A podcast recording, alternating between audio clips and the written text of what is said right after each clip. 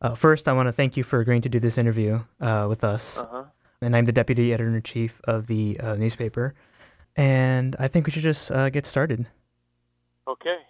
So, my first question is uh, What do you see as the biggest problem facing Illinois, and uh, how would you address th- these problems?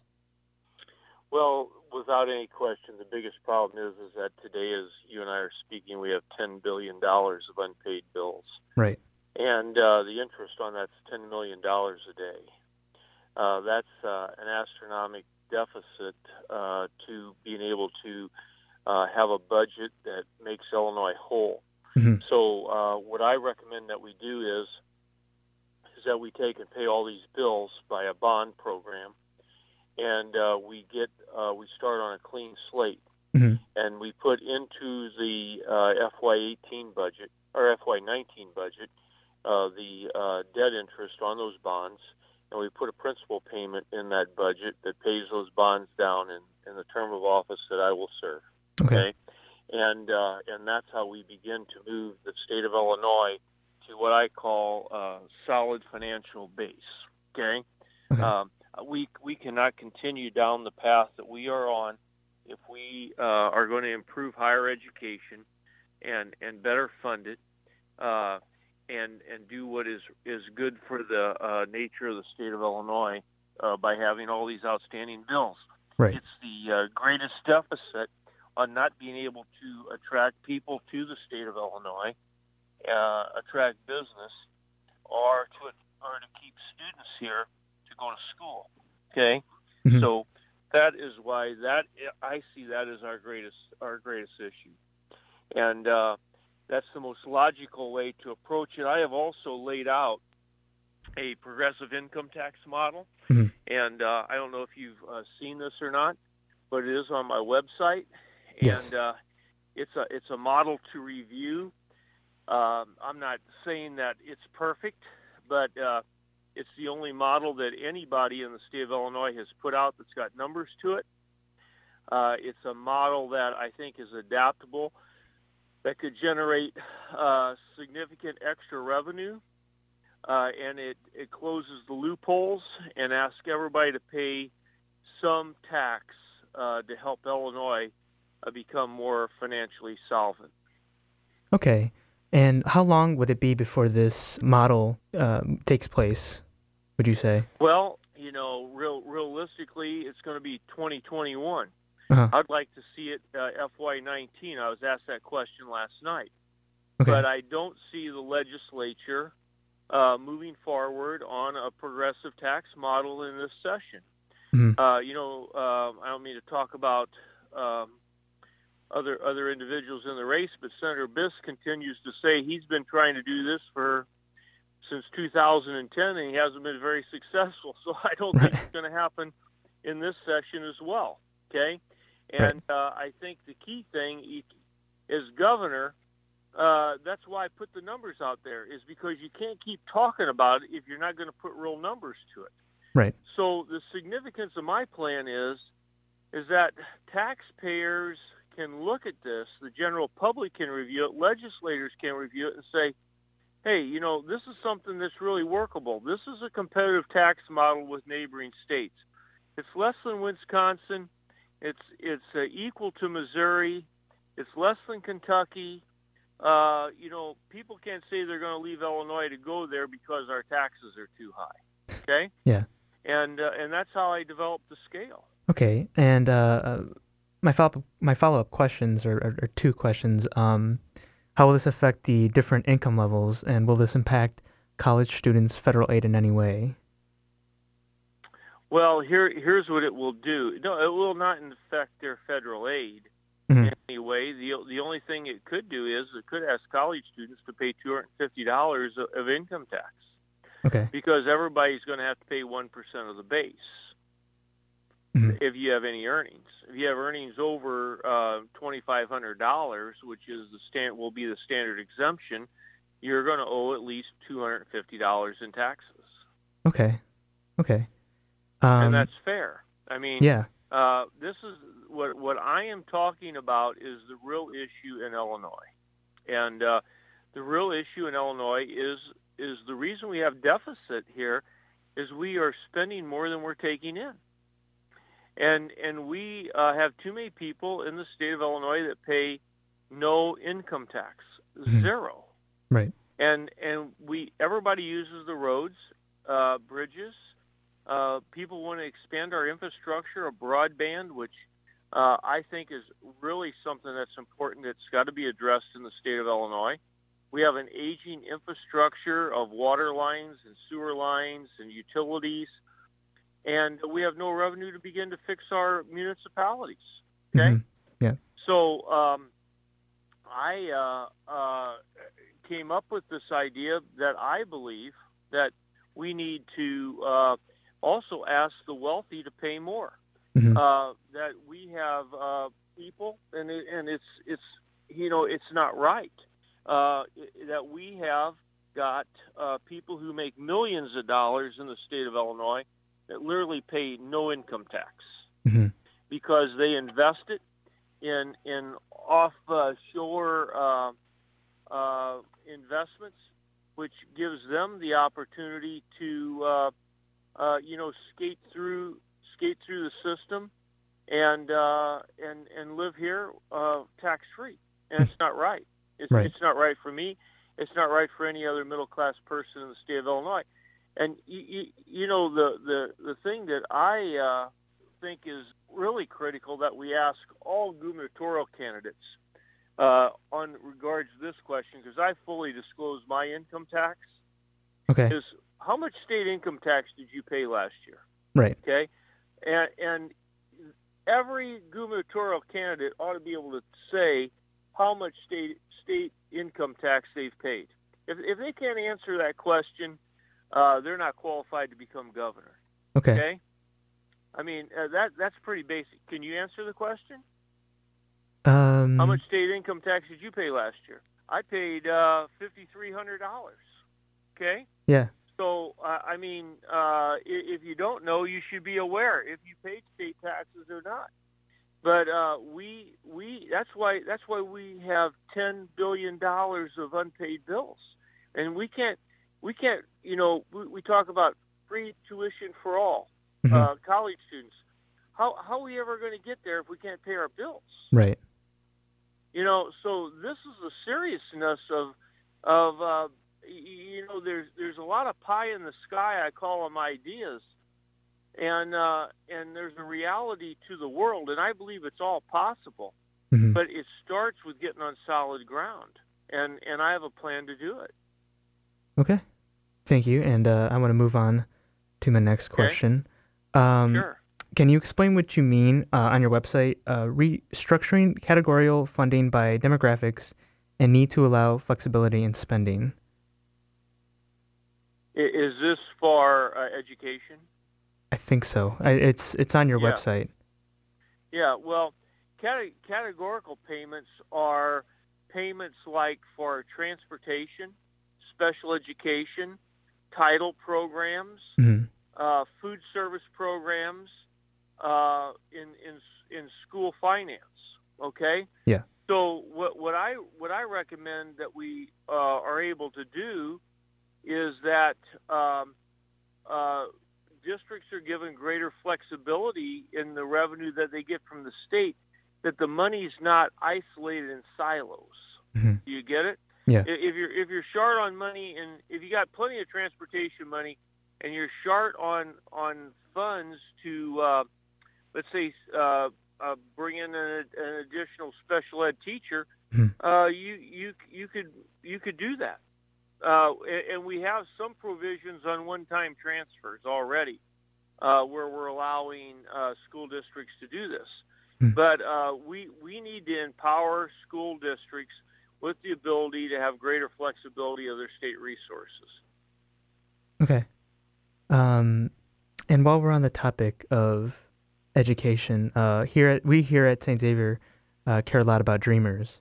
Um, Mm-hmm. what ideas uh, can you do to help protect dreamers, and how do you plan on fighting the national government's threat to remove the DACA program? Well, uh, I consistently say that I'm in support of Illinois being a sanctuary state. Right. And uh, I, I believe that, you know, we should help every individual who wants to become a citizen of the state of Illinois and the citizen of the United States to achieve that uh, dream. Mm-hmm. And uh, I uh, uh, will do my diligence to help move citizenship forward for uh, everyone that's affected as governor. And and I think that this is something that is part of the part of the problem is is that we're holding back citizenship of individuals that we should be entitling it to. Right. And and it's uh, you know yeah it's it's a, uh, a I'm gonna put it very basic. Um, and that is it's a decision of the individual. You know, do you want to become a citizen of the United States? Yes.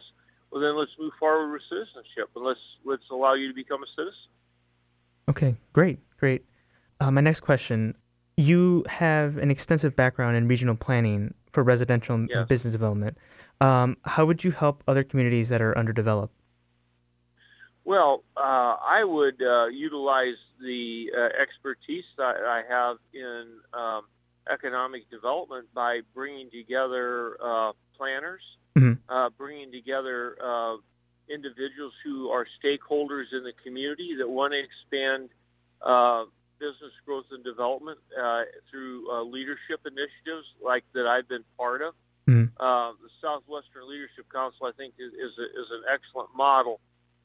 if, if you were to go to the Southwestern Leadership Council's website, and and you look at the nature of the individuals who are involved in that, the movers and the shakers that, you know, uh, all collaborate together and and their ideas, you know, grow on one another and and the ideas come forward. Mm-hmm. You know, I mean about how we can do things. You know, uh, one one person um, uh, isn't can't can't be uh, you know the the sole guru. I mean uh, I was fortunate to be in a capacity where I really was able to facilitate things um, economically mm-hmm. because of, of a position I was on a county board, the wherewithal I had with uh, budgets, and um, and I also, uh, you know, served as a very powerful position of being chairman of planning and development as far as what I wanted to make sure got pushed through as an agenda item. Yeah. Uh, but but in but that's that's what you do, and that's what I would do as governor is uh, bring these stakeholders of these areas together and and really target as to what the resources that are needed and and and you, you know how how we can and what we can really do to these economically deprived areas.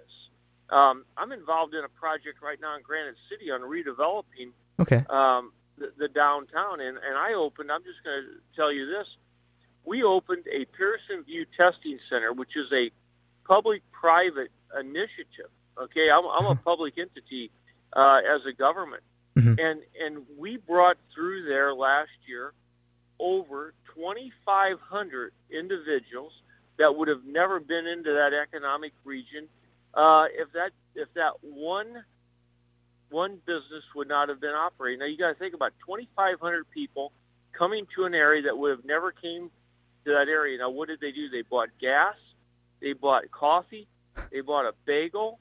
Uh, you, you know, look, look at the impact that that has on a region's economy. Sales tax, yeah. sales, support for local business, and that's how you do it. Mm-hmm. Uh, I was in Englewood two weeks ago. I did a Channel 26 sit down at a coffee shop.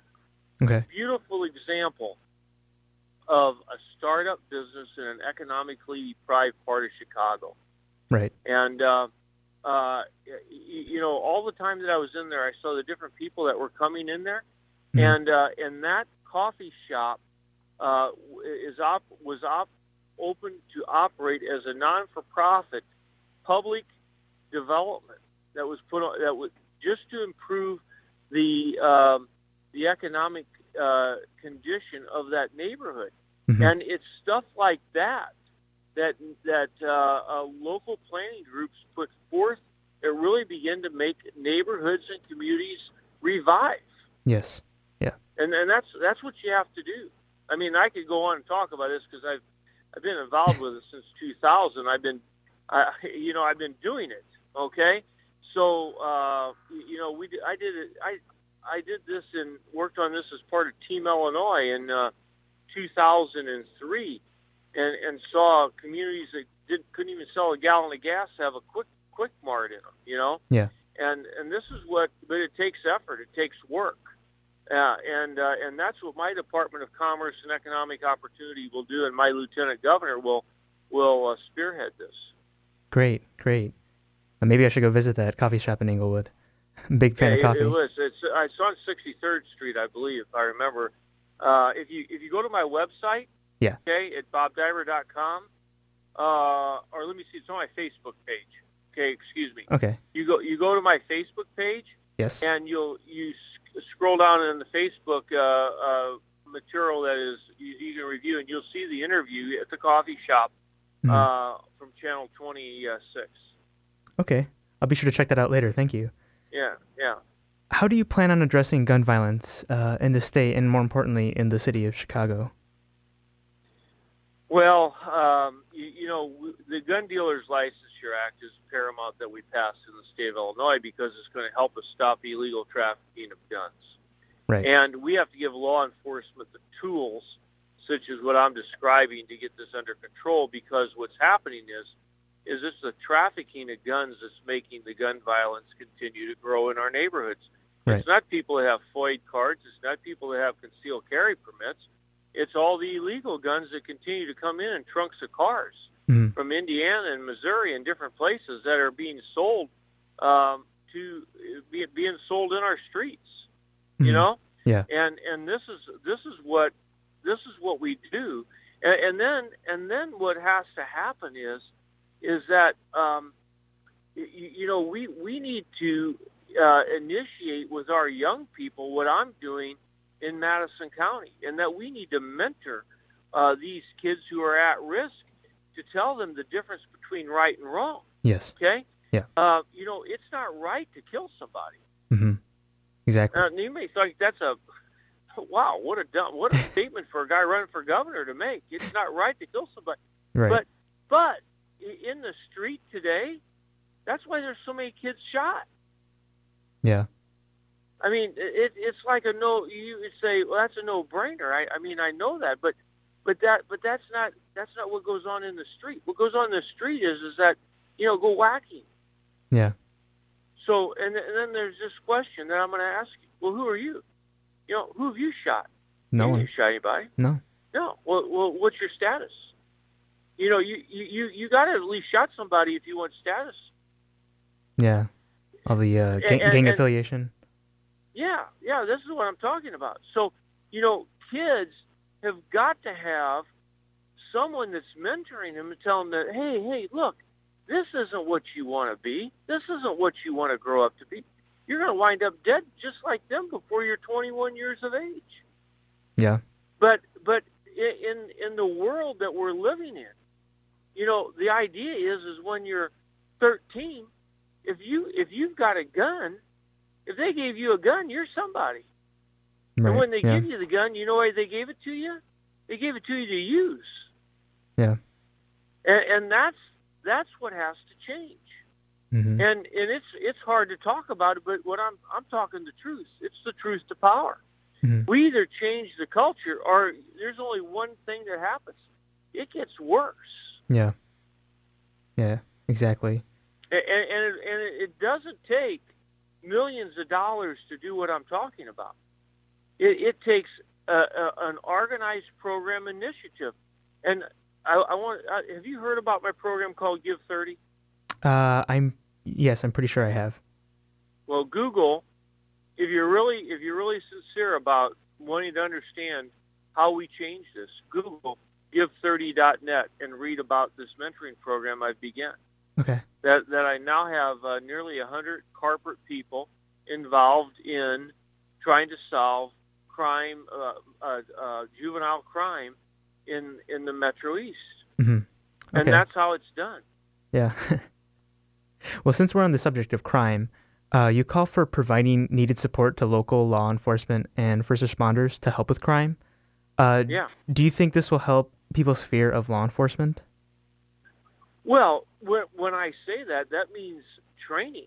hmm Okay. Yeah. Uh, I want police officers to be uh, neighborhood friendly.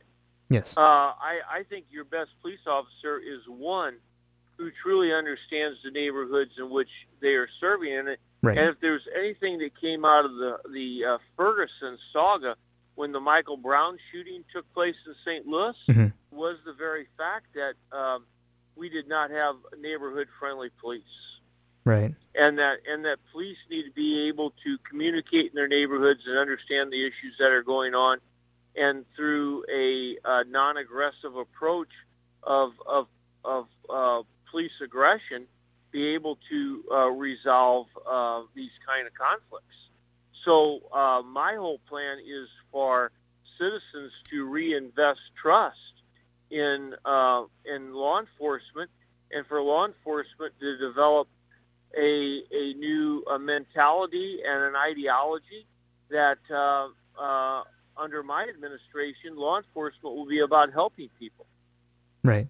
And uh, for my final question, uh, according to federal records, Illinois ranks among the top 10 states for the amount of industrial air and water pollution release, released into the environment every year. If elected, how will you work to improve these conditions?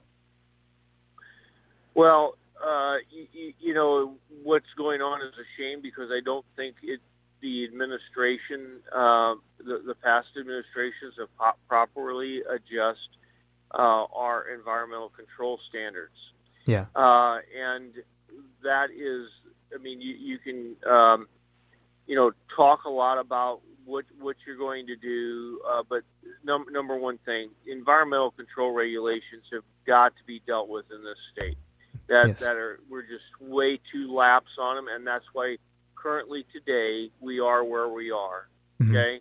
Uh, the second thing is, is yes, I and, and I hear other candidates talking about putting forth better uh, clean air policies and upholding the Paris Accords and and and and the rhetoric that goes with that. You know, I'm very much in favor of lowering carbon emission in the state in in any way we possibly can through technological growth and innovation. I had a great conversation last Friday with a um, an entrepreneur that's working with a corporation called Straight Up Solar. Uh-huh. And uh, uh, the re- the revolution of I think of what you're going to see with straight up solar in the next ten years to be phenomenal. Mhm. And and the economics that it's going to bring in in uh, new products, job growth, and um, entrepreneurships in businesses. Mhm. Uh, imagine someday walking in to uh, you, you know uh, you sound like you're a relatively young guy yeah. but uh, you, you, you know, uh, your your